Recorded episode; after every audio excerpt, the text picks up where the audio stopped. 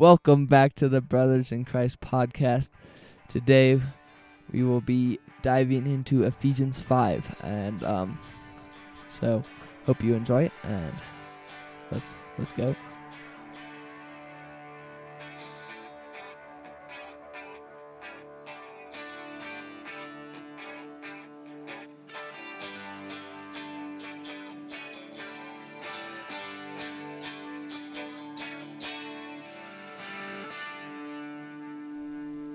Ephesians 5. Let's hit it. Therefore, be imitators of God as beloved children, and walk in love as Christ loved us and gave himself up for us, a fragrant offering and sacrifice to God. But sexual immorality and all impurity or covetousness must not even be named among you, as is proper among saints. Let there be no filthiness, nor foolish talk, nor crude joking, which are out of place but instead let there be thanksgiving. For you may be sure of this, that everyone who is sexually immoral or impure, or who is covetous, that is, an idolater, has no inheritance in the kingdom of Christ and God. Let no one deceive you with empty words, for because of these things the wrath of God comes upon the sons of disobedience. Therefore, do not become partners with them.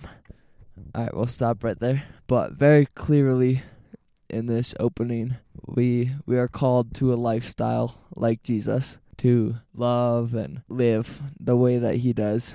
And one of the reasons is because we are supposed to be bearing Christ's image to the world around us. And if we're living in sin and not loving people, what what's the world going to see? They're going to see uh hypocritical people and be like, well, there's there's no difference. What what what's different? Yeah, you know.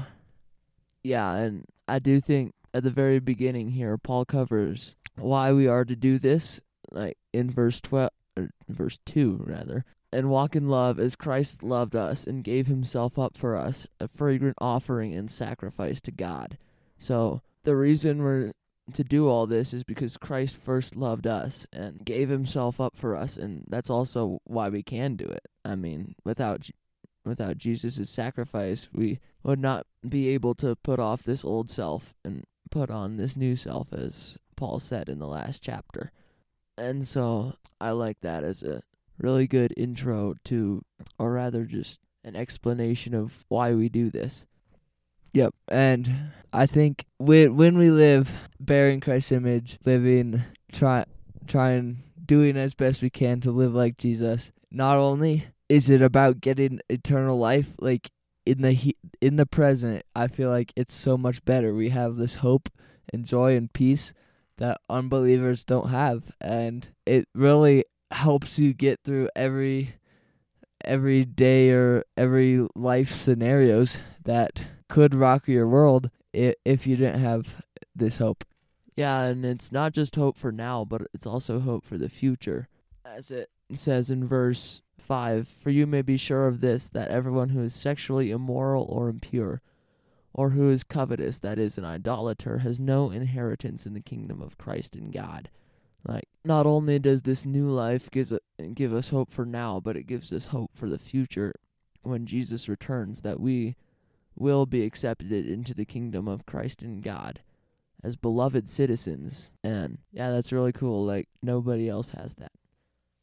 And then later on in this section, I think Paul pretty pretty clearly tells us to not let unbelievers drag you down. It says, "Therefore do not become partners with them."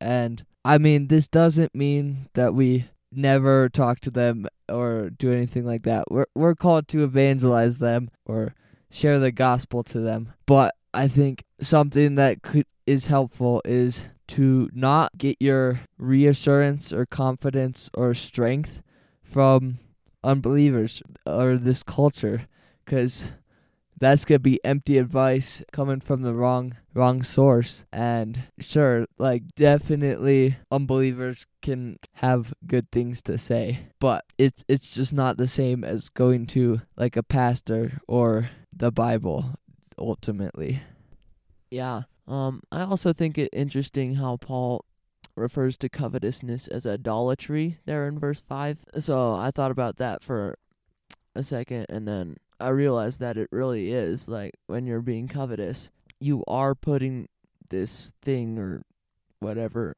in the place of God. Like you are worshiping worshiping it more than you would God and that is definitely not part of this new life in Christ that Jesus has given us. And so we need to like really put that off as something from the old self and like yeah, really put on the new self in that area. For sure. All right, uh let's read the next section from verse 8. For at one time you were darkness, but now you are light in the Lord. Walk as children of light, for the fruit of light is found in all that is good and right and true. And try to discern what is pleasing to the Lord. Take no part in the unfruitful works of darkness, but instead expose them, for it is shameful even to speak of the things that they do in secret. But when anything is exposed by the light, it becomes visible, for anything that becomes visible is light. Therefore it says, Awake, O sleeper, and arise from the dead, and Christ will shine on you.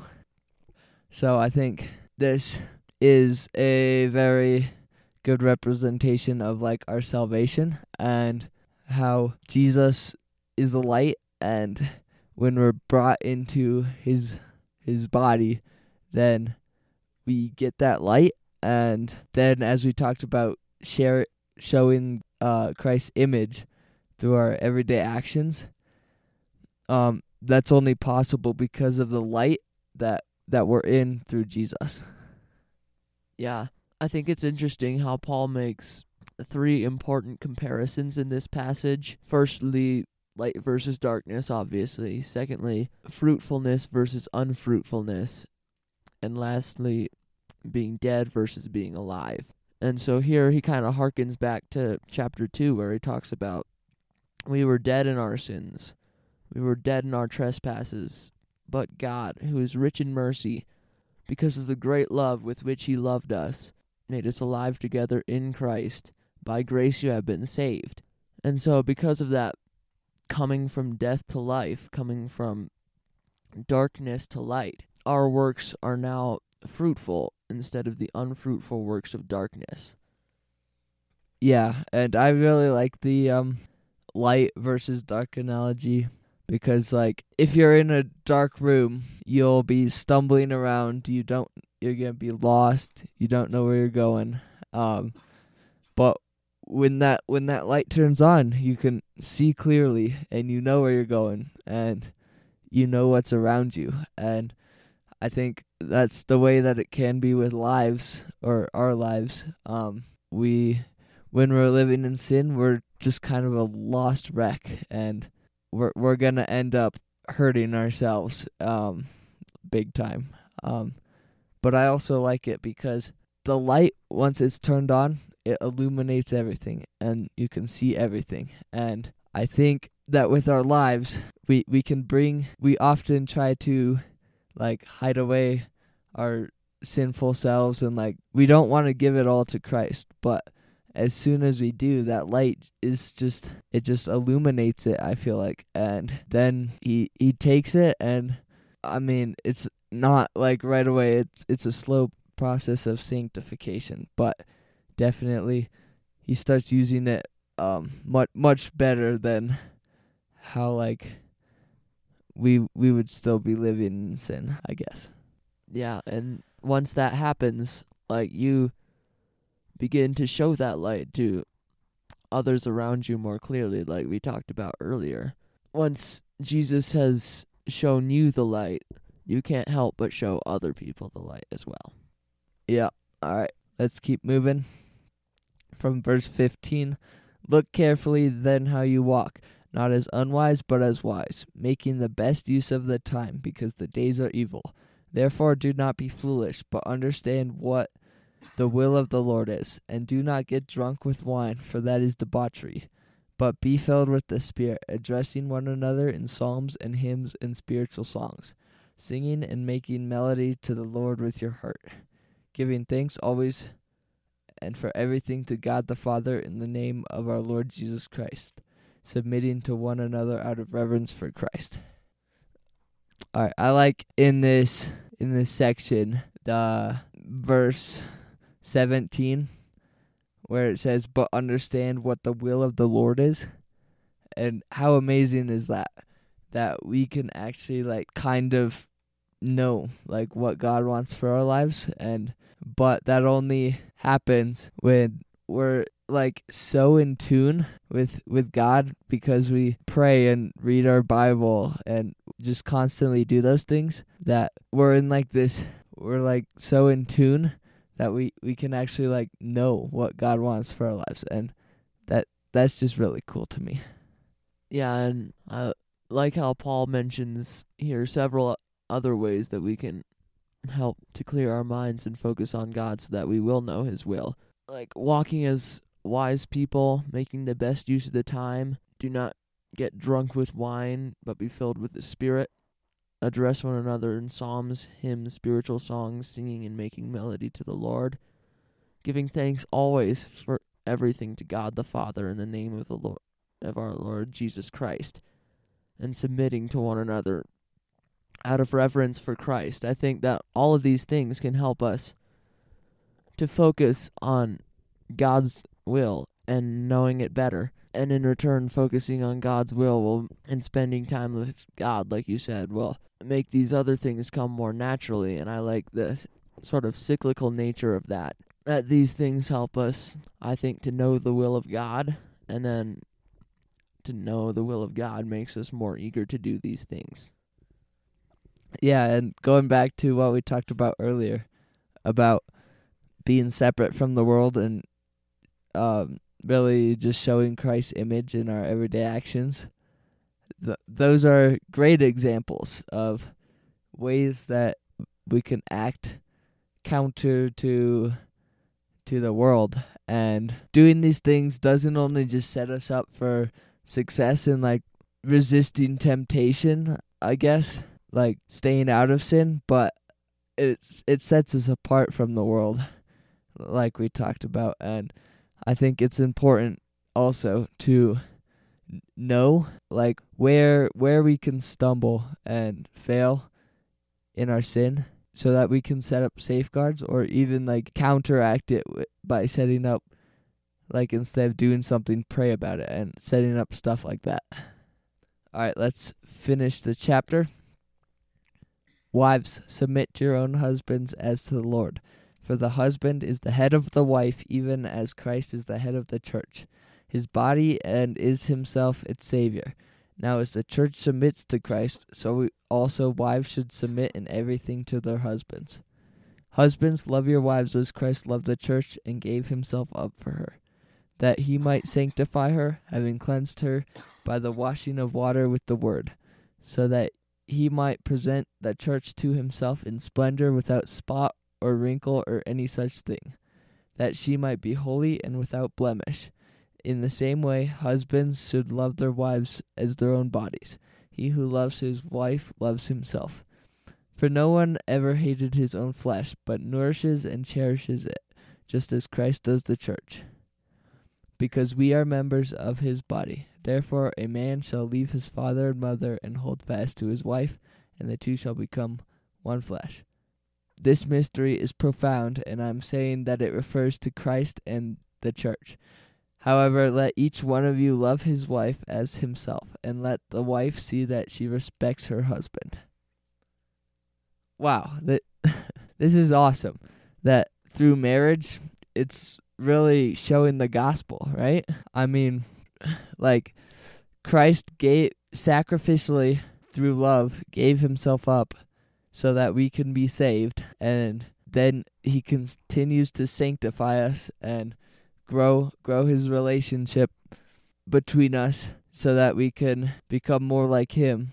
And then the ultimate goal it says that she might be holy and without blemish. And going back to a few chapters ago where we talked about how the they would use an unblemished lamb for sacrifice and how that should be the the goal of our our lives and sacrifice to Jesus.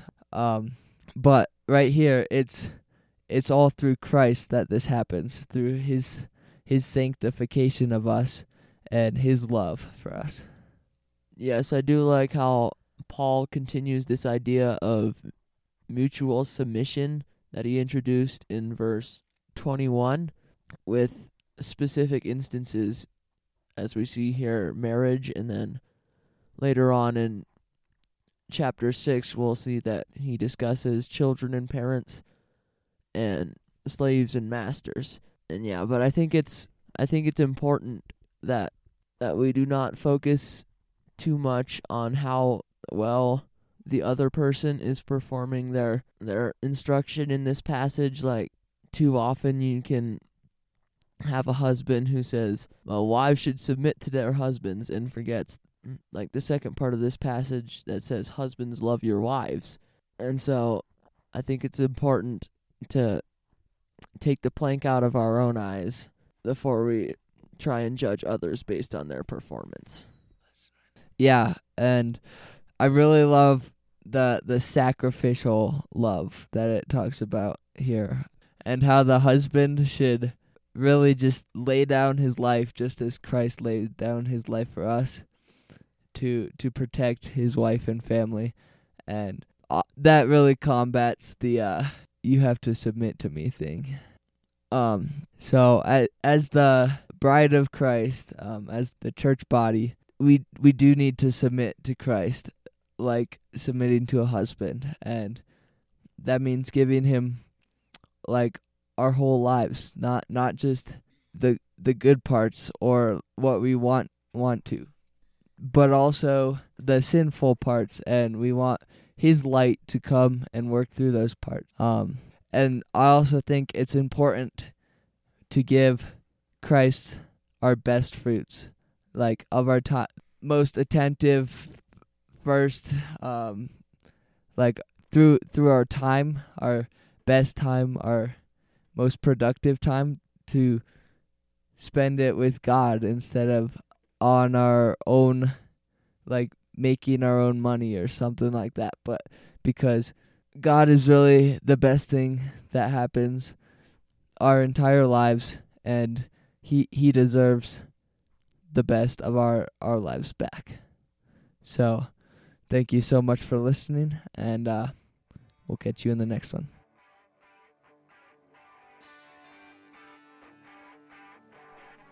thank you guys so much for listening. I hope that was helpful for you. It was sure helpful for me in writing my notes down but uh thanks again for listening and i hope that you'll uh listen to the next one